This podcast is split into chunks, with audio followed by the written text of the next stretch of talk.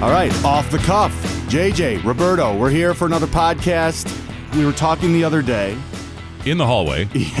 so we spend most of our where time that's where talking. the other show takes place.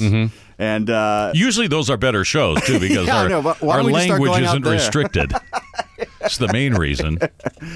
so you were telling me about you know we were talking about the radio business and how so much things have changed Right. and you know then we got on to so we started talking about your very first job in radio Right.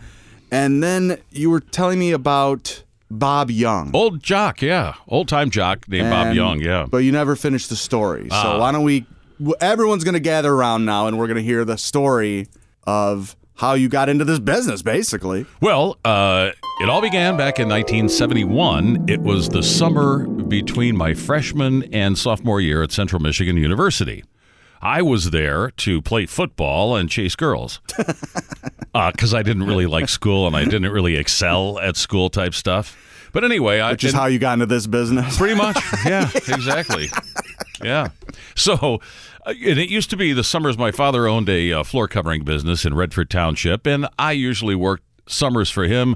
One summer, in fact, um, my job was to lay asbestos tile in the food concourses at Olympia Stadium. wow I, sh- I should amend that by saying my job wasn't exactly to lay the stuff because that's what the professionals did. Right. My job was to haul it up the damn steps. Cases of this stuff. They were very heavy, but it kept me in good shape for football. Anyway, long story.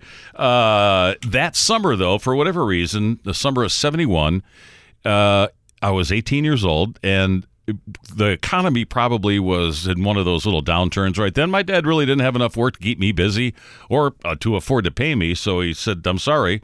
So I got a job driving a high-low for Kroger in their uh, bakery. It was over on Middlebelt, I think, or Merriman. They had a bakery over there, and I drove a forklift uh, for the summer as a temp job. And I searched everywhere around town for a job in radio. I had never seen a radio station. I knew absolutely nothing about radio other than as a kid growing up listening to CKLW and WKNR. That was my entire reference.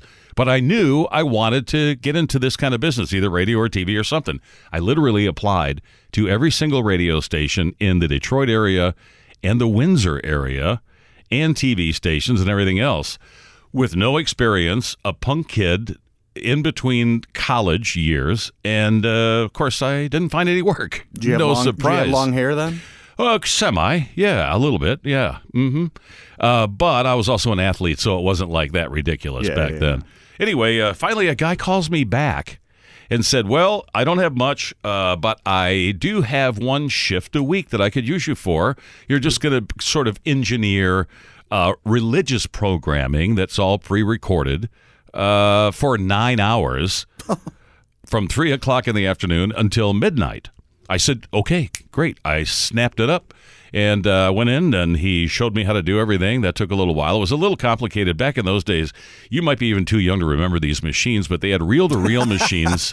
I'm serious.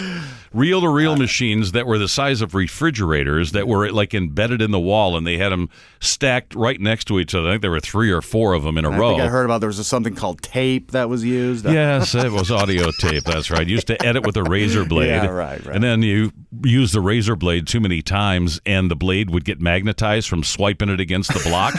so all of a sudden, you make a cut with a magnetized blade, and you delete the audio that's in that little thin slice. So ah. You it know, sounds like a record your skipping when it goes out. over. Yeah, of course. Start over again. Anyway, he showed me how these big tapes. I'd run them from the control room. And then in between the tapes, these were like sermons or other religious programming. I would have to bring up a live remote from a Detroit area church and listen to their sermon for an hour.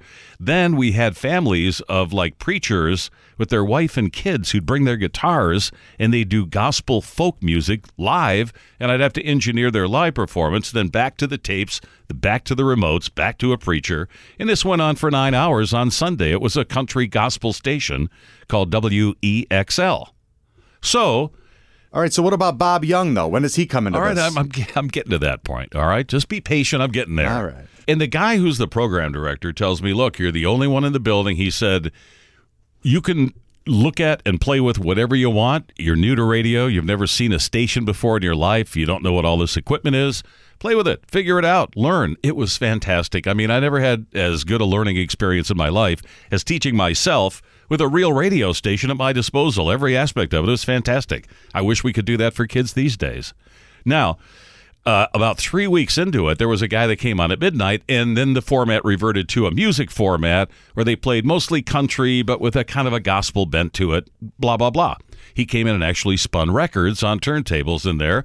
So I would hang out and watch him do his thing so I could sort of pick up you know, get an idea of what it was. I mean, when I was a little kid, I thought when I heard music on the radio, they actually had a live band in the studio that was playing every record. That's how idiotic I was. I knew nothing, right?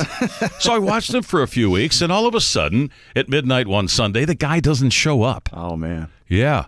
So, uh, So that guy was Bob Young. then? no, no, no, that guy was not Bob Young. I'll get to Bob Young in a second all for right. crying out loud. So, so the guy doesn't show up. I've watched him do it. So I think, all right, what are my choices here? There's no cell phones. This is 1971. I don't really know how to get a hold of the program director. So I'm kind of toast. It's midnight on Sunday night. I sit down and start spinning records. What are you gonna do? Yeah, uh, I kind of mimicked what the guy had done that I'd seen the last few weeks. Well, the program director that hired me also as the morning guy, as happened a lot back in those days, he comes flying in the station at 6 a.m., cussing and swearing at me, saying, What in the world do you think you're doing? And I'm like, Pally, look, I, I you know, your guy, whatever his name was, didn't show up. Yeah. And it wasn't Bob Young. and I said I didn't know what to do. So I had nowhere nowhere to go, nowhere to nobody to call. I so I sat down and started playing records. He goes, "Oh man, okay, well, thank you for that. I'm sorry that you had to deal with that." And that guy's fired, by the way. and I'm like, "Okay." I raised my hand. I said, "You know what? Uh, I would love to do that shift. Make it easy. You can have this all wrapped up in two seconds. Right. Let me do it." And he goes, "I can't do that." He said, "I don't really don't want to train anybody again to do that nine hour stint that you do. It's complicated, and you know, I, I don't want to have to go through that again." And I said, "I'll do both." And he goes, That's 15 hours. I said, I know. I just got done doing it. And he said, I don't think that's a great idea. And I said, Look, I would love to do it. It's one shift a week. I got nothing else going on. I'd love to. He says, Let me think about it. So he called me later and he says, Okay, come on in this afternoon. We'll talk about that and so on and so forth. So, bottom line is, he lets me do it. Wow. So the rest of that summer, I spent every Sunday from three in the afternoon until six o'clock Monday morning playing radio, learning the game myself. And at the at the end of that meeting I had with him, he walks over to the closet. Oh, so the program director is Bob Young. No, no, no. I don't even remember what the program director's name was. Whoever he was, he walks me over to this closet, opens it up, and inside are these shelves. They're all lined with these little uh, white boxes of reel to reel tape. That were five inch reels back then for different things, right? And every one of these boxes had a name on it. And the guy said, Yes. The guy said, So pick out your name. And I said, What do you mean? he said, Well, you got to have a jingle. You have to have a jingle. And he said, pick one of those. Uh, when we got our jingle package, we had a bunch of fictitious names made up just for new jocks that would come in. We'd already have a jingle already made for them. Wouldn't cost us any more money. It was only a few bucks to get like 10 is- extra names That is sung. unbelievable. yeah. So I picked Bob Young. Bob Young. Yeah, so the jingle was Bob Young with good country music on WEXL. and that was the absolute beginning. How many names were in this? How many could you Oh, choose from? Probably eight or nine or ten, something like that. of the There's a other whole sh- No, no, no, no. They all sucked. Even Bob Young sucked, but uh, That must have been, yeah, that was the best one to go with. It was. It was pretty generic. So, uh, but that's not the end of this uh, crazy name thing. At one point, a few years later, I got a part time job doing an overnight shift on a rock station in Flint called WWCK. 105, I think was the number. And I do the all night shift. And then in the studio next to the FM station where we're playing rock, is a dawn till dusk station. Have you ever heard that before? No. Dawn till dusk means the only time the transmitter was on from first thing in the morning till last thing at night. so they okay. were on the air from whatever, 6 a.m. until midnight Right, or right. even earlier than that. And then they had to shut down the transmitter. Uh, they did that with stations all over the country so that you they might not interfere with other stations around the country with those signals. Hmm. It's an engineering nightmare, but whatever. It was a, a dawn till dusk station. And when I got off the air on uh, the rock station at 6 a.m., I had to go over and turn the transmitter on and sign on the AM station in the next studio. Well, they were short of people, and it was a pure country station. They had four jocks. Actually, they had three jocks from dawn until dusk. The morning guy was Arnie Anderson. The midday guy was Buck Bradley. and the other guy was Clark Campbell. So Buck Bradley. they hire me part time there, so I'm doing a split shift. Sometimes I'm doing the rock station, sometimes I'm doing the country station, and he assigned me the name Dan Dudley. Come on. Absolutely true story. This is unbelievable. It was. A A B B C C had to be D D, so I had to be Dan Dudley. Did anyone use their real name No, ever? well, I, back in those days, it was uh, I don't know. You know, Yeah, right. Was- Most disc jockeys were criminals and probably didn't want their real names out there. Probably had warrants and. So there is a punchline to all of this that's relevant today. Wow.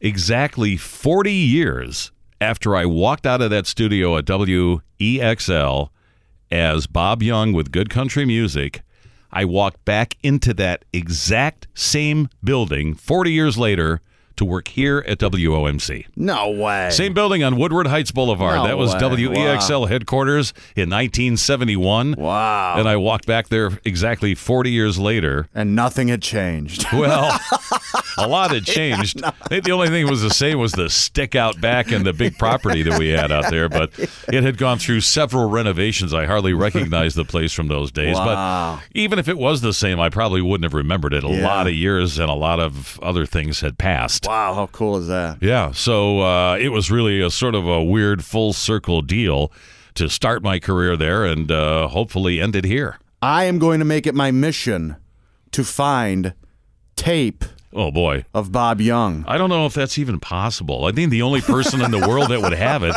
is me or my mom, and my mom's been dead for years. We need to get these tapes. I, who's got? It's not like it's not like there was a cloud back then.